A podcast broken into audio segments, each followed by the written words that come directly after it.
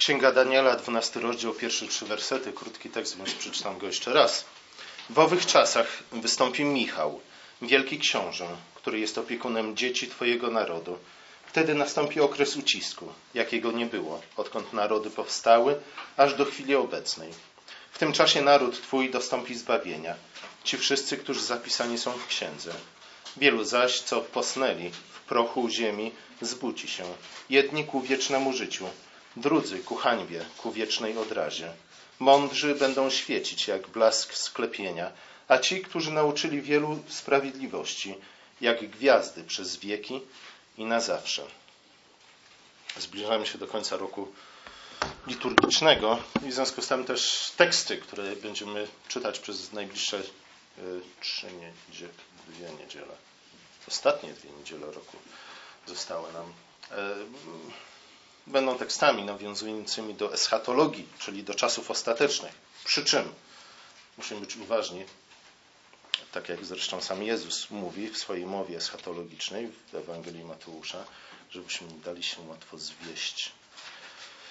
E, dla, dlaczego takie teksty? Ze względu na to, że tym w taki sposób powinien właśnie wybrzmieć rok kościelny, nie? przygotowując nas na to, co nadchodzi, czy też zaczęło nadchodzić wraz z, ze zmartwychwstaniem Chrystusa, z Jego wniebowstąpieniem, czyli intronizacją, a także z, z zesłaniem Ducha Świętego. Nie? Ten cały okres, który na, następuje po święcie Trójcy, po niedzieli Trójcy Świętej, mówi nam o tym, co będzie się działo, co już się dzieje w historii.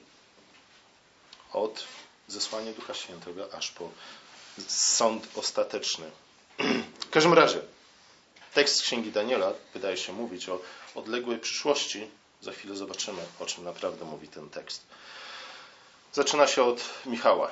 Michała, nazwanego w, w liście Judy Archaniołem. I teraz, kim jest w ogóle Michał? Nie? Jak pojedziecie na Ukrainę, zobaczycie mnóstwo świętych Michałów, Archaniołów. E, w Polsce o Michale Archaniole też się sporo mówi, zwłaszcza w Kościele katolickim. Protestanci zwykle unikają tematów aniołów, żeby przypadkiem komuś nie przyszło do głowy modlić się do aniołów. Ale akurat do Michała Archanioła powiem Wam, że modlimy się nie tylko każdej niedzieli, ale mam nadzieję też każdego dnia modlimy się do Michała Archanioła.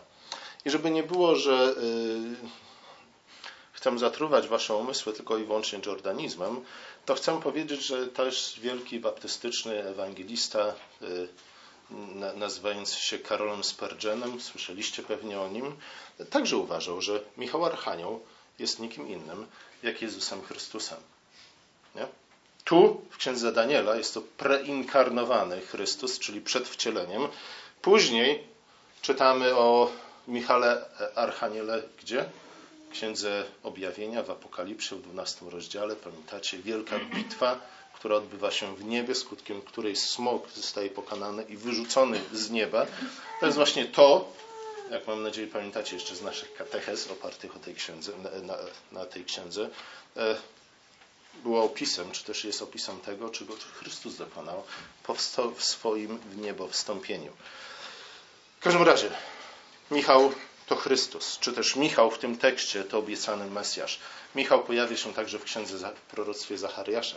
Na pewno pamiętacie ten tekst, kiedy arcykapłan Jozue staje przed Bogiem i szatan oskarża arcykapłana Jozue o to, że przyszedł do nieba w brudnych szatach. I wtedy to właśnie Michał, Michał Archanioł, czyli preinkarnowany Chrystus, wstawia się za arcykapłanem Jozłem i nakazuje odziać go w czyste szaty, tak aby mógł stać przed świętym Bogiem. Daniel zapowiada, że y, za czasów, kiedy powstanie Michał, czyli obiecany Mesjasz, y, nastanie największe i kulminacyjne w historii świata prześladowanie ludu Bożego.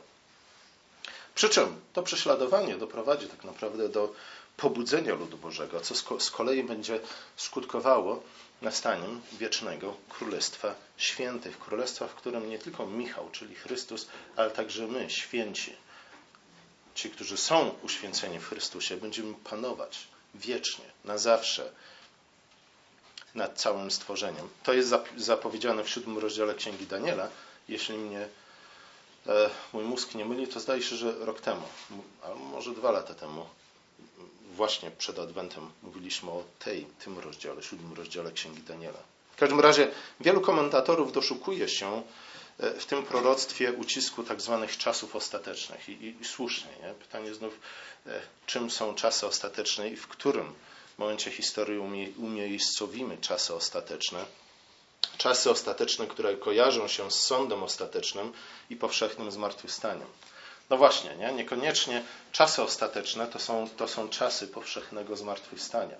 Jezus, znów, kiedy czyta w Ewangelii Mateusza 24-25 rozdział, czy też w, innych Ewangeliach mówi o czasach ostatecznych, e, to ma raczej na myśli czasy związane z, Jego śmiercią, zmartwychwstaniem i w niebostąpieniem. To są czasy ostateczne, nie w tym sensie, że po nich, no, Między innymi w tym sensie, że po nich nie będzie żadnego czasu, nie? ale te czasy ostateczne trwają od dnia wstąpienia Chrystusa aż do dniu, dnia sądu ostatecznego. W każdym razie sam ten tekst raczej nie mówi o powszechnym zmartwychwstaniu ciał, które nastąpi na, w dniu sądu ostatecznego, u końca historii. Ze względu na to, że czytamy, iż wielu, co posnęli w prochu ziemi, zbudzi się i co ciekawe, jedni do życia wiecznego, drudzy ku hańbie, ku wiecznej odrazie. A zatem wielu, więc nie wszyscy. Nie, nie jest tutaj mowa o powszechnym zmartwychwstaniu u końca czasów. Wielu wskazuje raczej na, na co? Na lud Daniela. Nie? Tych wielu, których powstanie, to będzie lud Daniela, czyli lud Boży. Mamy tu do czynienia z czymś, o czym prorokował między innymi Ezechiel w 37 rozdziale swojej, swojej księgi. Pamiętacie e, ten obraz, to proroctwo. Nie? Dolina zasłana suchymi kośćmi, do których Ezechiel pod wezwaniem, pod natchnieniem Ducha Świętego zaczyna przemawiać te kości najpierw oblekają się w ścięgna, w mięśnie, a później powstają do nowego życia. To przebudzenie lub odrodzenie będzie skutkiem głoszenia Bożego Słowa. Będzie skutkiem ewangelizacji, o czym mówi trzeci werset. Mądrzy będą świecić jak blask sklepienia, a ci, którzy nauczyli wielu sprawiedliwości, jak gwiazdy przez wieki i na zawsze. Będzie to przebudzenie, czy też z perspektywy Daniela, będzie to przebudzenie, które będzie miało miejsce w naszej historii, w naszym świecie, przed dniem sądu ostatecznego. Księga Ezechiela, 37 rozdział, pomaga nam nieco lepiej zrozumieć, o czym mówi tutaj Daniel. E, tam w 37 rozdziale Ezechiel przemawia do wysuszonych kości i do kogo należą te kości, czy też do kogo należały te kości. Oczywiście należały do Izraelitów, ale należały przede wszystkim do powochwalczego ludu Bożego. W sensie, że no, Ezechiel działał, czy też prorokował w związku z wygnaniem, a wygnanie dokonało się też miało miejsce ze względu na odstępstwo, na bałwochwalstwo ludu Bożego. Izrael umarł w sensie duchowym ze względu na swoje bałwochwalstwo, ze względu na swoje odstępstwo. Odeszli od prawdziwego Boga, odstąpili od Ducha Świętego, który jest jedynym dawcą życia, nie? i dlatego umarli. Umarli w sensie duchowym, wielu też umarli w sensie dosłownym. A zatem Ezechiel przemawia do wysuszonych kości bawłochwalców, rozrzuconych na wzgórzach Izraela. Pamiętam, że wzgórza Izraela były właśnie miejscem, gdzie co? Izrael dopuszczał się cudzołóstwa z innymi bogami. I Ezechiel zapowiada ich zmartwychwstania. Zatem Ezechiel, podobnie jak Daniel w 12 rozdziale, zapowiada przebudzenie, czy też odrodzenie Izraela, Izraela jako ludu Bożego. 11 werset w 37 rozdziale Księgi Ezechiela mówi, że że, czy też wyjaśnia nam, pozwala nam ulokować w historii to zmartwychwstanie, e, to zmartwychwstanie Izraela nastąpi po jego wygnaniu, po powrocie z, wygnaniu, z wygnania babilońskiego. Jednak, jak mówi Daniel, jak to czytamy też w Ewangeliach, zmartwychwstanie Izraela nie oznacza tego, że każdy jeden Izraelita dostąpi życia wiecznego czy też zostanie zbawiony w tym ostatecznym sensie. Dlatego też Daniel stwierdza, że kiedy przyjdzie Mesjasz, kiedy powstanie Michał, wzbudzi Izrael do nowego życia, a jednak nie wszyscy Izraelici wytrwają w wierze. Ich, ich zmartwychwstanie, zmartwychwstanie tych, którzy nie wytrwają w wierze, będzie zmartwychwstaniem na sąd i potępienie. Wielu zaś, co posnęli w prochu ziemi, zbudzi się, jedni do wiecznego życia, drudzy ku hańbie, ku wiecznej odrazie. I oczywiście, nie, już teraz powinniśmy dostrzec, że to zmartwychwstanie ludu Bożego, które dokonało się po powrocie z wygnania e, i związane było z nadejściem Jezusa Chrystusa, jest w znacznej mierze obrazem powszechnego zmartwychwstania, u końcu historii, nie? dlatego że tamto zmartwychwstanie będzie wyglądać w podobny sposób. Wszyscy powstaną z martwych, zgadza się? Z martwych zostaną zbudzeni zarówno sprawiedliwi, jak i niegodziwi. Nie? Zarówno ci, którzy słuchali Słowa Boże e, i, i byli mu posłuszni, jak i ci, którzy odrzucali je do samego końca. Nie? Tamto zmartwychwstanie będzie wyglądać w ten sam sposób.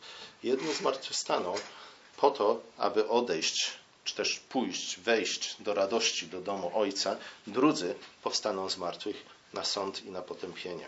To zmartwychwstanie Izraela, ludu Bożego, jest zapowiedzią, jest obrazem tego, co dokona się u końca, u końca historii. I teraz to zmartwychwstanie, które, o którym mówi Daniel i Ezechiel, yy, wydaje mi się, że to, co się wydarzy przy okazji tego zmartwychwstania, pozwala nam e, lepiej zrozumieć przypowieść o siewcy. Pamiętacie przypowieść o siewcy? Siewcy to samo ziarno, cztery rodzaje gleby. Nie? Tylko jedna z nich odrzuca ziarno Słowa Bożego, trzy przyjmują ziarno Słowa Bożego, niemniej jednak tylko jeden rodzaj gleby wydaje owoc. Pozostałe dwa rodzaje gleby, które, które przyjęły początkowo ziarno Słowa Bożego, ze względu na trudności, ze względu na pokusy, ze względu na prześladowania, zgorszyli się Słowem Bożym i odrzucili je i dlatego nie wydali żadnego owocu. A zatem tylko, tylko jeden rodzaj gleby wydał owoc, a więc nie wszyscy ci, którzy powstali do nowego życia, nie wszyscy ci, którzy nawet przyjęli Słowo Boże, odziedziczyli życie wieczne. W czasach swojej służby dokładnie tego Chrystus dokonał. Jezus chodził, uzdrawiał chorych, oczyszczał nieczystych, wskrzeszał zmarłych, e, przywrócił panowanie prawa. Wstąpił do świątyni jako król. Nie? Innymi słowy, to wszystko były znaki tego, iż Chrystus przywraca Izrael do nowego życia. Ewangelia Marka rozpoczyna się w bardzo symptomatyczny sposób. Chrystus przychodzi, to jest jego pierwsza wizyta opisana w Ewangelii Marka e, w synagodze. Nie? Od po jego chrzcie, czyli w czasie jego służby, oficjalnej służby tu, tutaj na ziemi, Jezus wchodzi do pierwszej synagogi i co tam spotyka? Czy też raczej kto go tam spotyka? Demony. Nie? To jest stan Izraela w czasach Chrystusa. To jest stan duchowej śmierci. To jest ta dolina wyschłych kości. Izraelici e, swoimi ustami wciąż oddawali cześć, wyznawiali wiarę w prawdziwego Boga, ale w swoich sercach byli martwi, byli duchowo martwi ze względu na to, że czcili demony raczej niż prawdziwego Boga. Chrystus przychodzi, przywraca lud Boży do, do życia. Sieje ziarno Słowa Bożego i początkowo tłumy podążają za nim. Nie? Praktycznie tylko jakaś garstka uczonych w piśmie faryzeuszy plus Herod i niektórzy sadyceusze to nie było naprawdę wielki odsetek ludności Izraela w tych czasach, tylko oni mają jakieś wątpliwości, ale też z początku raczej jest to zainteresowanie niż otwarta wrogość. Może za wyjątkiem Heroda. W każdym razie, nie? Tłumy. Tłumy idą za Chrystusem, ludzie garną się do Chrystusa, wiedzą, że czy też rozpoznają w nim w pełni lub też półświadomie to, iż jest to rzeczywiście Mesjasz, ktoś, kogo Pan Bóg posłał po to, aby odrodzić lud Boży do nowego życia. Później jednak wielu Izraelitów, czy też coraz więcej Izraelitów zaczyna odwracać się od Niego. Zwłaszcza kiedy Jezus zaczyna mówić to, co, co brzmi w ich ustach, jak, w ich uszach jako, jako dziwne słowa, czy też wręcz gorszące słowa, odwracają się od, od Chrystusa, popadają z powrotem w grzech i w końcu krzyżują Mesjasza. Nie? Tak to się kończy. Przy czym są tacy, którzy przyjęli to słowo. Przyjęli ziarno Słowa Bożego i wydali owoc, dobry owoc i liczny owoc. Daniel zapowiada te wydarzenia w 12 rozdziale swojej księgi. Wielu powstało do nowego życia, jednak nie wszyscy powstali do życia wiecznego. Daniel zapowiada, że ci, którzy powstali do życia wiecznego, doświadczą wielkiego ucisku. Jezus także mówi o tym. Nie? 24, 25 rozdział Ewangelii Mateusza, także Jezus, pamiętacie, najpierw wypowiada biada przeciwko faryzeuszom, czy też wypija tost na pochybel faryzeuszom e, w świątyni. Później wychodzi ze swoimi uczniami ze świątyni, siadają na górze oliwnej, patrzą na piękną, cudowną świątynię. Uczniowie są zachwyceni tą świątynią, ale Jezus mówi, słuchajcie, kamień na kamieniu nie pozostanie z tej świątyni, właśnie ze względu na to, czym ona się stała, ze względu na to, że oczyszczenie, jakiego Chrystus dokonał na tej świątyni, na niewiele się zdało, czy też na niedługo wystarczyło. I, I wtedy uczniowie pytają Jezusa, kiedy to się stanie. Jezus zaczyna opowiadać, co się stanie. Mówi o wielkim ucisku, mówi o tym, co mają czynić mieszkańcy Jerozolimy, kiedy ten ucisk się zacznie. I co stwierdza? W 34 wersecie 24 rozdziału Ewangelii Mateusza. Pamiętacie? Tego tekstu powinniście się nauczyć na pamięć. Ja go się nie nauczyłem na pamięć, ale tam mniej więcej jest, Jezus stwierdza, iż to wszystko wydarzy się kiedy? Za życia pokolenia, tego pokolenia, nie? pokolenia, które żyło w czasach Chrystusa. Nie? I rzeczywiście tak się wydarzyło. Wielki ucisk nastąpił, czy też rozpoczął się generalnie rzecz biorąc niedługo po odejściu Chrystusa i zesłaniu Ducha Świętego. Kim był pierwszy męczennik? Kim była pierwsza ofiara tego wielkiego ucisku? Szczepan. Nie? To już wtedy się zaczęło. I dzieje apostolskie generalnie rzecz biorąc, tak samo generalnie rzecz biorąc wszystkie listy mówią o wielkim ucisku, nie? I mówią o tym, w jaki sposób chrześcijanie, czy też Kościół ma się zachować w czasie wielkiego ucisku. Nie? Zobaczcie, jak, jak bardzo często właśnie o prześladowaniach, e, czy to Łukasz dziejach apostolskich, e, czy, czy, też apostołowie w swoich listach piszą. Nie? I, i jak, jak wiele mają do powiedzenia na temat tego, jak się zachować w czasie prześladowań. Nie? Ze względu na to, że oni przygotowują Kościół na wielki ucisk, czy też na coraz większy ucisk. Nie? Paweł, Piotr, nie? Zresztą, kim, kim był y, pierwszy apostoł, który zginął w czasie tego wielkiego ucisku? Jakub, który to jest rozdział dzieł apostolskich, gdzieś tam w pierwszej połowie. W każdym razie, kto go zabił? Jeden z Herodów, nie? Jeden z Herodów, w którego Izraelici, którzy odrzucili Chrystusa, byli tak wpatrzeni, iż mówili to głos boski przemawia do nas poprzez Heroda. E, dzieje apostolskie, widzimy, że Dobra, wiele o tym mówiliśmy. Nie, nie, będę więcej opisywał tego wielkiego ucisku. W każdym razie to jest ten wielki ucisk, o którym, o którym mówi Daniel. I to jest ten wielki ucisk, o którym Jezus powiedział, że, że to wszystko się wypełni. Nie? Póki nie przeminie to pokolenie. A więc nie umrą wszyscy ci ludzie, którzy żyli w czasach, kiedy Jezus przemawiał do swoich uczniów. Wydarzenia opisane w Nowym, w Nowym Testamencie pozwalają nam lepiej zrozumieć proroctwo Daniela. Nie? Podobnie jak 37 rozdział Księgi Ezechiela. Najpierw w pierwszym wersecie e, tego 12 rozdziału Księgi Daniela czytamy o, o powstaniu Michała. Nie? Michał, stanie, czy też powstanie. I właśnie to powstanie Michała doprowadzi do wielkiego ucisku. I zobaczcie, że jeśli rzeczywiście Michał to Jezus Chrystus, powstanie Chrystusa, nie? zmartwychwstanie, ale także wydaje mi się, tutaj jest mowa o wniebowstąpieniu Chrystusa związanym z Jego intronizacją, doprowadziło do wielkiego ucisku. Zaraz po tym, jak Chrystus wstał z martwych, zaraz po tym, jak dał Kościołowi Ducha Świętego rozpoczęły się prześladowania. Szczepan, Szczepan, to jest, nie pamiętam dokładnie ile czasu minęło od zesłania Ducha Świętego do, do ukamienowania Szczepana, ale pamiętamy, że ukamienowanie Szczepana jest opisane zaraz na początku dziejów apostolskich, siódmy rozdział.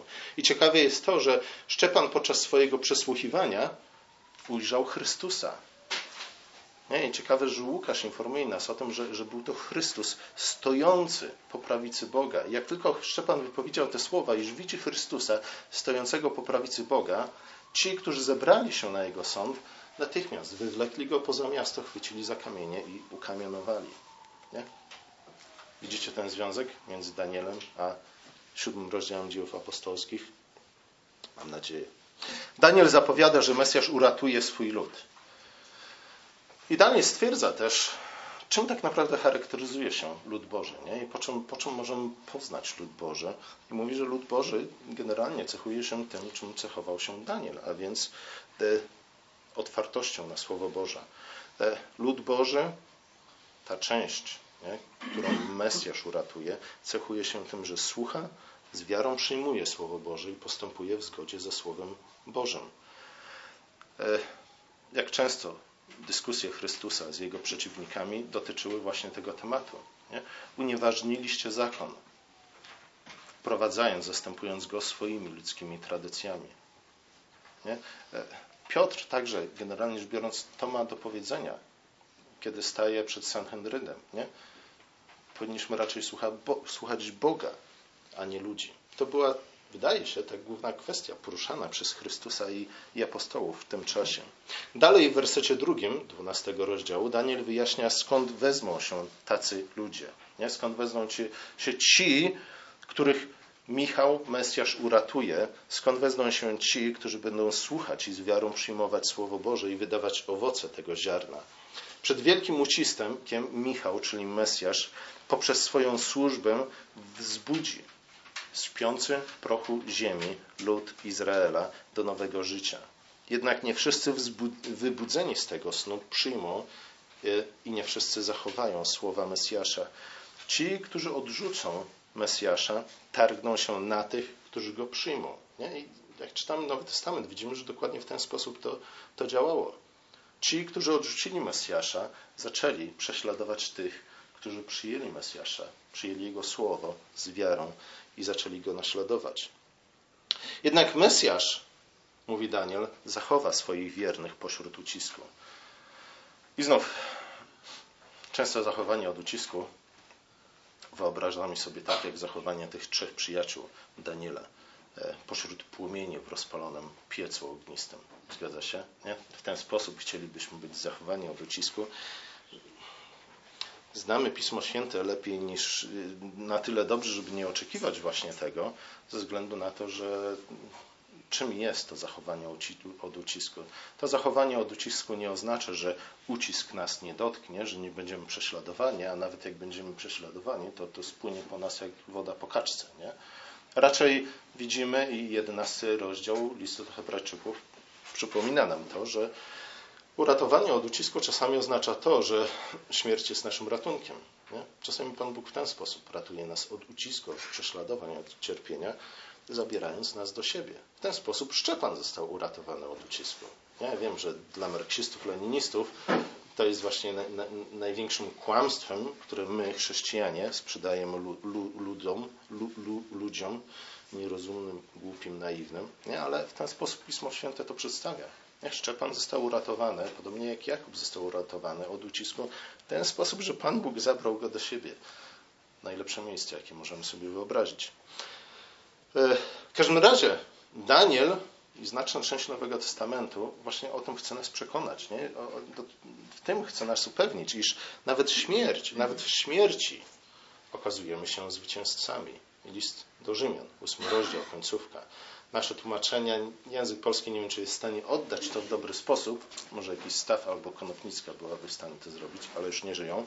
W każdym razie, nie, tam tekst oryginalny mówi o tym, że w Chrystusie, nie, pomimo tych wszystkich prześladowań, ucisków, ataków, okazujemy się więcej, czy też bardziej niż zwycięzcami. Nawet kiedy umieramy, nawet w śmierci. Oni staną się jak blask sklepienia i będą świecić jak gwiazdy na niebie i na zawsze. Timon miał rację, tak? Pamiętacie jeszcze ten film? Timon miał rację, nie? Może dlatego, że przeczytał kiedyś Pismo Święte. E, nie tak jak pozytywistyczni filozofowie, ale tak jak powinniśmy czytać Pismo Święte. Oni staną się jak blask sklepienia i będą świecić jak gwiazdy na wieki i na zawsze. Nowy Testament e, nawiązuje do tego obrazu, który z kolei jest zaczerpnięty skąd? No, pierwszy rozdział Pisma Świętego, nie? Opis stworzenia. Wszystko nawiązuje. Jak nie wiecie, jak odpowiedzieć na tego typu pytania, to możecie strzelać jak w ciemno, nie? Do czego nawiązuje ten obraz? Do opisu stworzenia. Oczywiście, że tak. Do opisu stworzenia. Ale zobaczcie, e, tam w opisie stworzenia E, który to był dzień? Ups, to już trudniejsze pytanie. Nie zdajecie na egzamin pastorskiego, więc nie musicie znać odpowiedzi na to pytanie. W każdym razie, kiedy Pan Bóg stworzył co? Najpierw stworzył nieboskłon, a później na tym nieboskłonie umieścił gwiazdę i ciała niebieskie, słońce, księżyc. Po co? Po to, aby oznaczały czas, ale po to także, aby rządziły. Rządziły dniem i nocą, rządziły porami roku, rządziły naszymi świętami, nie? rządziły naszym kalendarzem kościelnym czy też liturgicznym. Od samego początku właśnie stąd wzięła się ta symbolika gwiazd, ciał niebieskich jako władców, jako królów. W liście do Filipian apostoł Paweł, Paweł nazwuje, nazywa chrześcijan światłami na świecie. Nie, czasami jak myślimy o świetle na świecie, to myślimy o czym? Nie, o tej, tej lampce, o której Jezus mówi, którą, ale znów jest to lampa, którą stawia się na wzgórzu. Nie? Na wzgórzu, czyli gdzie? Niemalże na nieboskłonie. Przy czym słowo greckie, które Paweł tutaj używa, można przetłumaczyć jako gwiazdy, czy też blask gwiazdy. Jesteśmy jak gwiazdy na świecie. Podobnie pastorzy kościołów ukazani są w Apokalipsie jako co? Jako gwiazdy. Celebrycie. Muszę sobie złoty zegarek kupić. I na jakąś kurację pojechać, ale tak jest, nie? Ja i Andrzej jesteśmy waszymi gwiazdami, jesteśmy waszymi, no niekoniecznie celebrytami. Daj Boże, żebyśmy nigdy się nie stali celebrytami, ale ci, którzy przyjęli słowo i głoszą je, przywiodą wielu ku sprawiedliwości. Nie? Jako właśnie gwiazdy na niebie, jako ci, którzy panują wraz z Chrystusem. I rzeczywiście, nie? Nowy Testament mówi o tym. List do Filipian, list do Hebrajczyków, list do Efezjan, list do czego? Kolosan i jakie tam jeszcze listy są napisane. Na pewno Apokalipsa, pamiętacie katechezę z Apokalipsy, nie?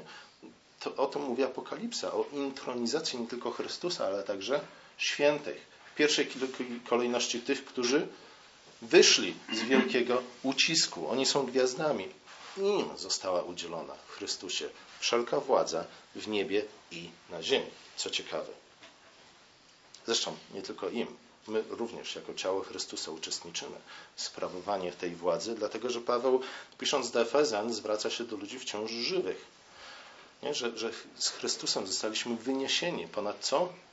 Na wszelkie okręgi niebieskie.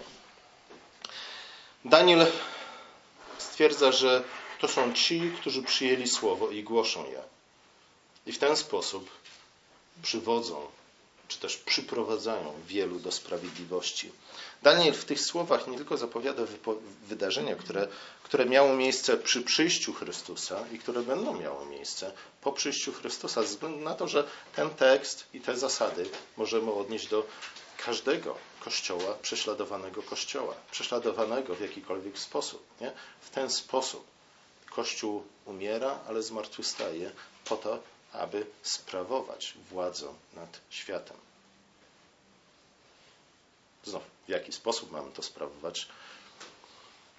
Długi, szeroki temat, ale Daniel przypomina nam, że podstawą sprawowania tej władzy jest co? Jest to, iż jesteśmy otwarci i gotowi przyjąć Słowo Boże, trwać przy nim wiernie, postępować w zgodzie, w zgodzie z tym Słowem Bożym i w związku z tym wydawać dobre owoce. Nie chcemy być władcami takimi jak był Adam, pierwszy Adam. Nie chcemy być władcami takimi jak był Lamek. Nie? nie chcemy być władcami takimi jak Herodowie. Chcemy być inni, innymi, dobrymi władcami, takimi jak Chrystus, posłusz, posłusznymi Słowu. E, musimy pozostać wierni Słowu Bożemu zarówno w życiu osobistym, jak i w życiu publicznym. E, zarówno w naszym wyznaniu wiary, które składamy każdej niedzieli, jak i w naszym postępowaniu, w naszych uczynkach. Bez tego okażemy się jak nieurodzajna gleba rodząca tylko chwasty i krzewy cierniste. Z naszego panowania może wyniknąć coś dobrego tylko i wyłącznie wtedy, czy też na tyle, na ile pozostajemy wierni Słowu Bożemu. Pomódlmy się. Nasz drogi łaskawy Ojcze w niebie, dziękujemy Ci za ten tekst, dziękujemy Ci za proroctwa Daniela, dziękujemy Ci za przypomnienie tego, co wydarzyło się już e, po śmierci i zmartwychwstanie Chrystusa, ale także tych zasad, jakimi my, my mamy się kierować w naszym życiu. Jeśli chcemy pozostać Tobie wierni, jeśli chcemy wydać dobry owoc naszej wiary, jeśli chcemy dostąpić wiecznego zbawienia. Amen.